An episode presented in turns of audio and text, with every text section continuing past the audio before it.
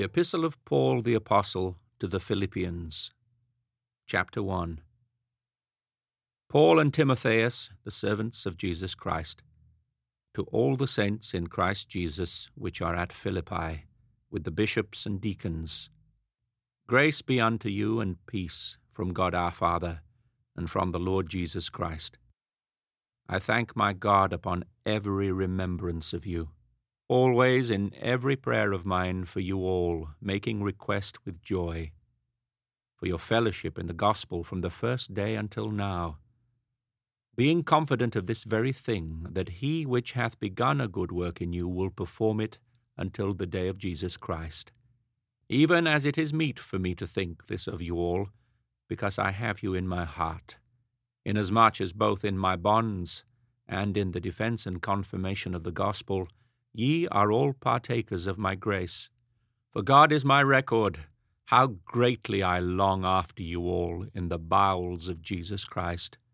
And this I pray, that your love may abound yet more and more in knowledge and in all judgment, that ye may approve things that are excellent, that ye may be sincere and without offence till the day of Christ, being filled with the fruits of righteousness, which are by Jesus Christ unto the glory and praise of God.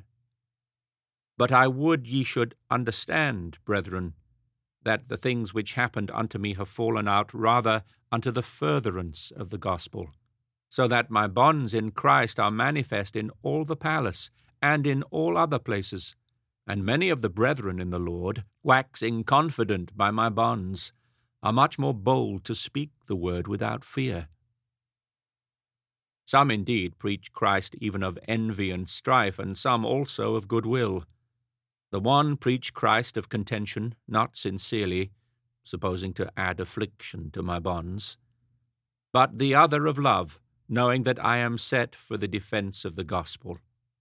What then?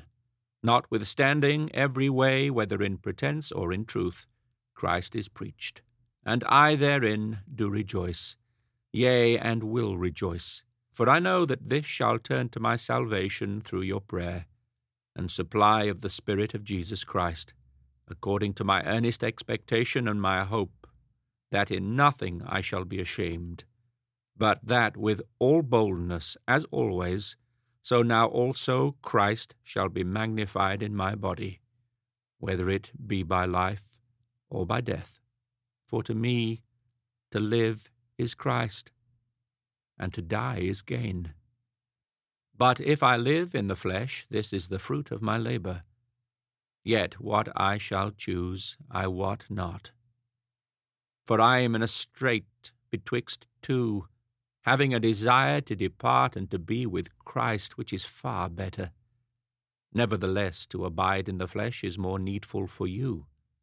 And having this confidence, I know that I shall abide and continue with you all, for your furtherance and joy of faith, that your rejoicing may be more abundant in Jesus Christ for me by my coming to you again.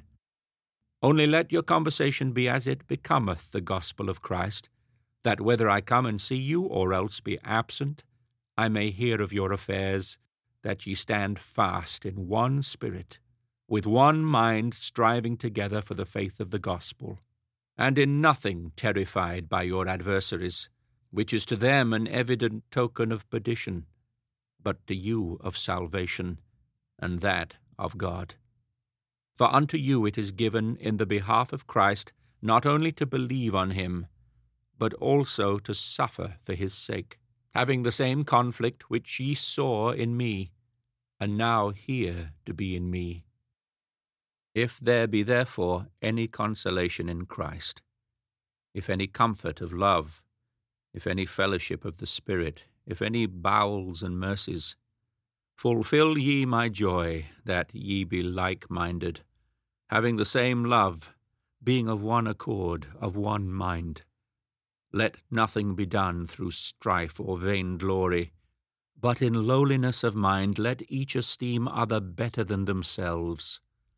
Look not every man on his own things, but every man also on the things of others.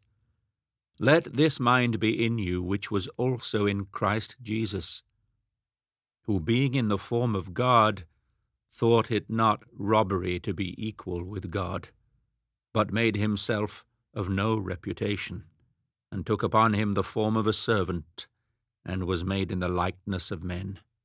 And being found in fashion as a man, he humbled himself, and became obedient unto death, even the death of the cross. Wherefore God also hath highly exalted him, and given him a name which is above every name, that at the name of Jesus every knee should bow, of things in heaven and things in earth, and things under the earth, and that every tongue should confess that Jesus Christ is Lord, to the glory of God the Father. Wherefore, my beloved, as ye have always obeyed, not as in my presence only, but now much more in my absence, work out your salvation with fear and trembling. For it is God which worketh in you, both to will and to do of his good pleasure. Do all things without murmurings and disputings, that ye may be blameless and harmless, the sons of God without rebuke in the midst of a crooked and perverse nation, among whom ye shine as lights in the world, holding forth the word of life, that I may rejoice in the day of Christ that I have not run in vain, neither laboured in vain. Yea, and if I be offered upon the sacrifice and service of your faith, I joy and rejoice with you all. For the same cause also do ye rejoice, and rejoice with me. But I trust in the Lord Jesus to send Timotheus shortly unto you, that I also may be of good comfort when I know your state. For I have no man like-minded who will naturally care for your state.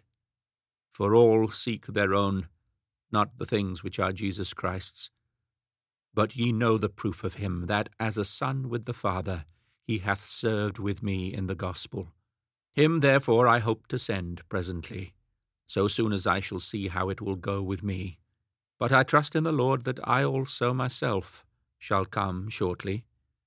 Yet I supposed it necessary to send to you Epaphroditus, my brother and companion in labour, and fellow soldier, but your messenger, and he that ministered to my wants.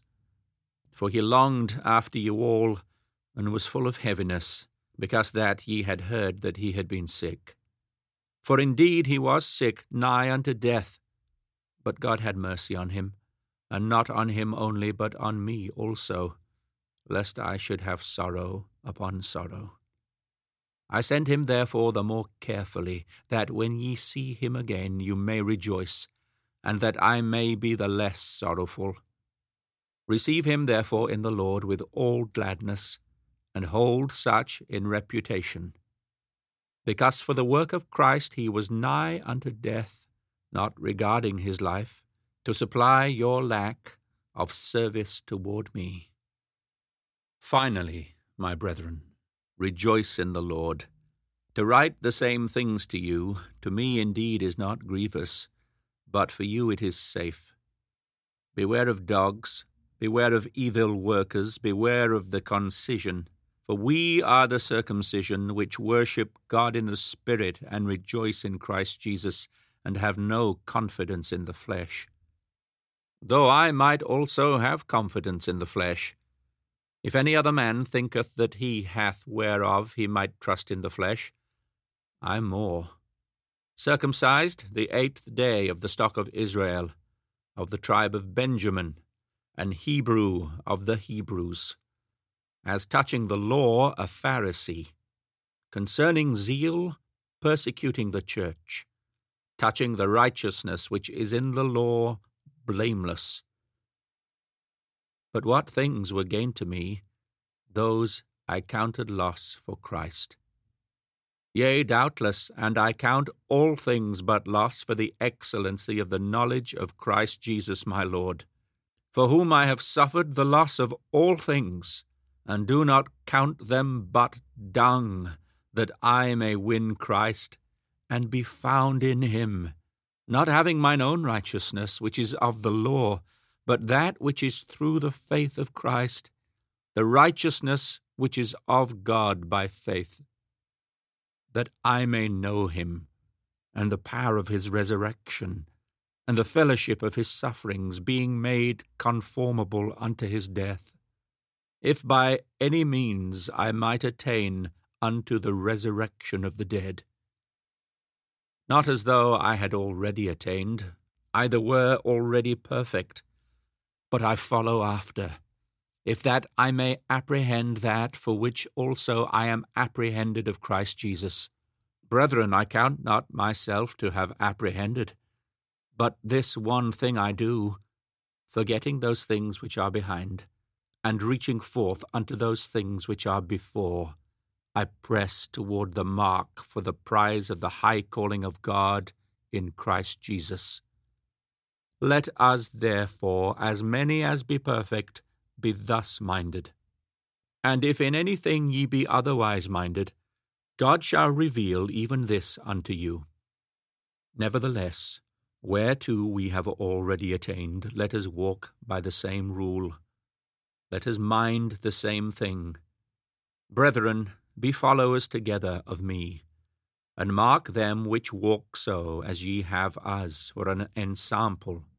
For many walk, of whom I have told you often, and now tell you even weeping, that they are the enemies of the cross of Christ, whose end is destruction, whose God is their belly, and whose glory is in their shame, who mind earthly things. For our conversation is in heaven, from whence also we look for the Saviour, the Lord Jesus Christ, who shall change our vile body, that it may be fashioned like unto his glorious body, according to the working whereby he is able even to subdue all things unto himself. Therefore, my brethren, dearly beloved and longed for, my joy and crown, so stand fast in the Lord, my dearly beloved. I beseech Euodias and beseech Syntyche, that they be of the same mind in the Lord. And I entreat thee also, true yoke-fellow, help those women which laboured with me in the gospel, with Clement also, and with other my fellow labourers, whose names are in the book of life. Rejoice in the Lord always. And again I say, rejoice. Let your moderation be known unto all men. The Lord is at hand. Be careful for nothing, but in everything by prayer and supplication with thanksgiving let your requests be made known unto God. And the peace of God, which passeth all understanding, shall keep your hearts and minds through Christ Jesus. Finally, brethren, whatsoever things are true, whatsoever things are honest, whatsoever things are just, whatsoever things are pure, whatsoever things are lovely, whatsoever things are of good report, if there be any virtue, and if there be any praise, think on these things. Those things which ye hath both learned and received and heard and seen in me, do, and the God of peace shall be with you. But I rejoice in the Lord greatly that now at the last your care of me hath flourished again, wherein ye were also careful, but ye lacked opportunity. Not that I speak in respect of want. For I have learned in whatsoever state I am, therewith to be content. I know both how to be abased, and I know how to abound. Everywhere and in all things I am instructed both to be full and to be hungry, both to abound and to suffer need. I can do all things through Christ, which strengtheneth me. Notwithstanding, ye have done well that ye did communicate with my affliction. Now ye Philippians know also that in the beginning of the gospel, when I departed from Macedonia, no church communicated with me, as concerning giving and receiving, but ye only. For even in Thessalonica ye sent once and again unto my necessity. Not because I desire a gift, but I desire fruit that may abound to your account. But I have all and abound. I am full, having received of Epaphroditus the things which were sent from you, an odour of a sweet smell, a sacrifice acceptable, well-pleasing to God. But my God shall supply all your need, according to his riches in glory by Christ Jesus. Now, unto God and our Father be glory forever and ever. Amen. Salute every saint in Christ Jesus. The brethren which are with me greet you. All the saints salute you, chiefly they that are of Caesar's household. The grace of our Lord Jesus Christ be with you all. Amen. It was written to the Philippians from Rome by Epaphroditus. Thank you for listening to The Complete Bible, a weekly podcast that gives you the opportunity to hear the whole Bible in the beautiful language of the King James translation. This podcast will always be free, but we welcome any support you can give to help this ongoing project. If you are able to help, then please do give via the Be a Patron link. Thank you.